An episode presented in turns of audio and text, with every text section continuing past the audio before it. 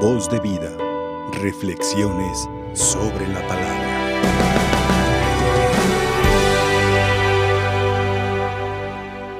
Quiero tomar una frase que me gustó mucho dentro de la reflexión el día de hoy.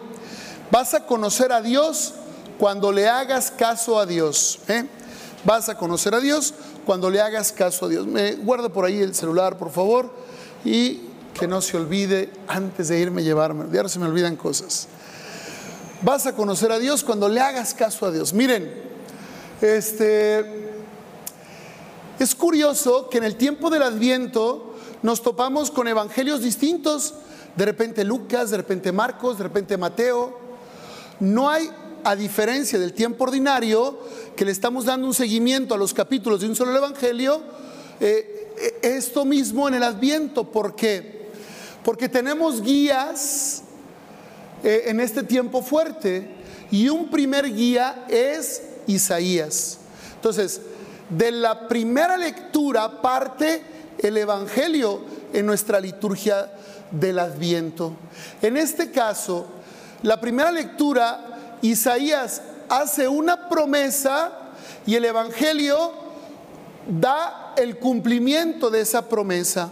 Fíjense lo que anunciaba Isaías eh, en este capítulo 26. Dice, aquel día se cantará este canto en el país de Judá. Tenemos una ciudad fuerte. Ha puesto el Señor para salvarla murallas y baluartes. Dice, abran las puertas para que entre el pueblo justo que se mantiene fiel. ¿A quién se refiere y de qué solidez o firmeza se refiere Isaías?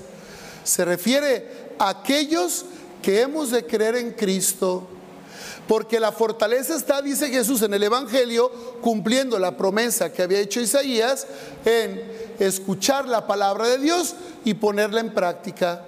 Hay que escuchar, hay que proclamar principalmente con el ejemplo, hay que vivir eh, eh, la palabra de Dios, ¿no? En esa congruencia está la promesa de Isaías de que el Señor hará una ciudad fuerte y que entrará un pueblo justo, un pueblo que se mantiene fiel.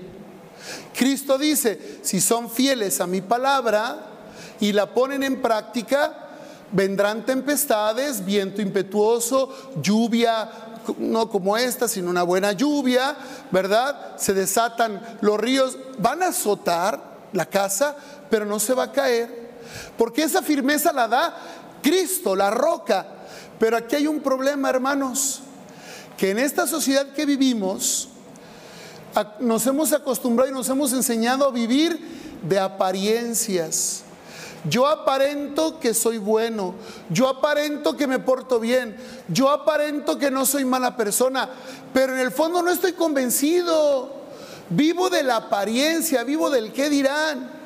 Y si no estamos convencidos, hermanos, nos va a llevar la corriente, vendrán esos vientos tempestuosos, y nos van a derribar.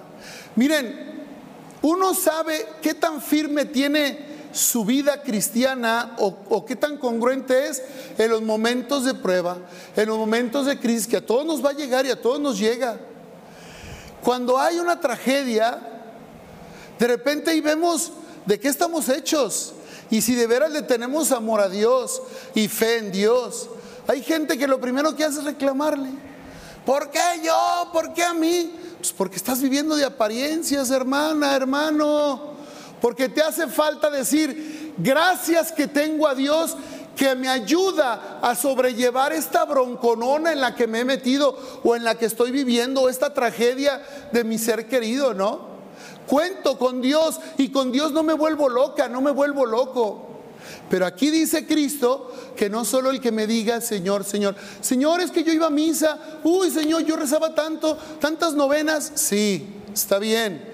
Yo no hago menos la participación, pero que esa oración, que esa participación te lleve a una vida cristiana congruente, a que seamos lógicos con lo que creemos, pero resulta que estamos coqueteándole al enemigo, que estamos llevando una vida muy tibia, muy arrastrando la cobija y no nos y, no amamos a Dios al dar testimonio que el Señor espera de nosotros.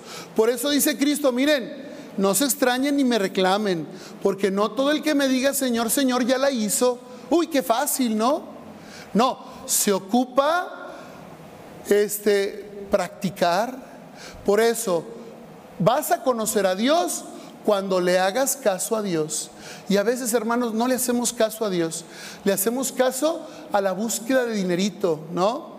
Hay gente que por dinerito hace cosas contra la voluntad de Dios.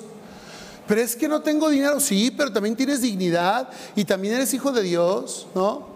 Esta gente que de repente por dinero le priva la vida a un ser humano, oye, tú no le diste la vida, ¿por qué se la quitas? Pues es que yo soy bien fregón y yo tengo muchas armas y pues qué pobre eres, qué pobre porque te va a llevar la corriente, porque no tienes solidez porque por más que te encomiendes a tus San Judas, a la Santa Muerte y a todas esas devociones, te va a cargar el payaso. O sea, no vas a tener para dónde. Porque hermanos, vamos a ser juzgados en el amor. Y entonces, aquí lo importante es la congruencia. El tiempo de Adviento, mis hermanos, es un tiempo de conversión. Una de las reflexiones que yo escuchaba era para nosotros los sacerdotes. Me llega a mí unas oraciones muy bonitas para sacerdotes y también unas reflexiones.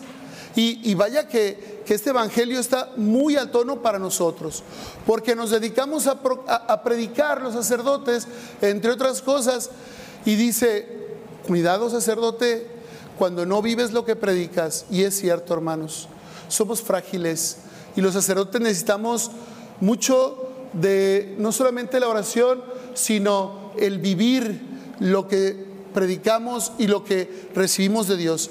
Algo muy práctico que a los sacerdotes nos, nos sirve es que esta palabra, antes de decirla en, una aplicación, hay que aplicarla a nuestra vida.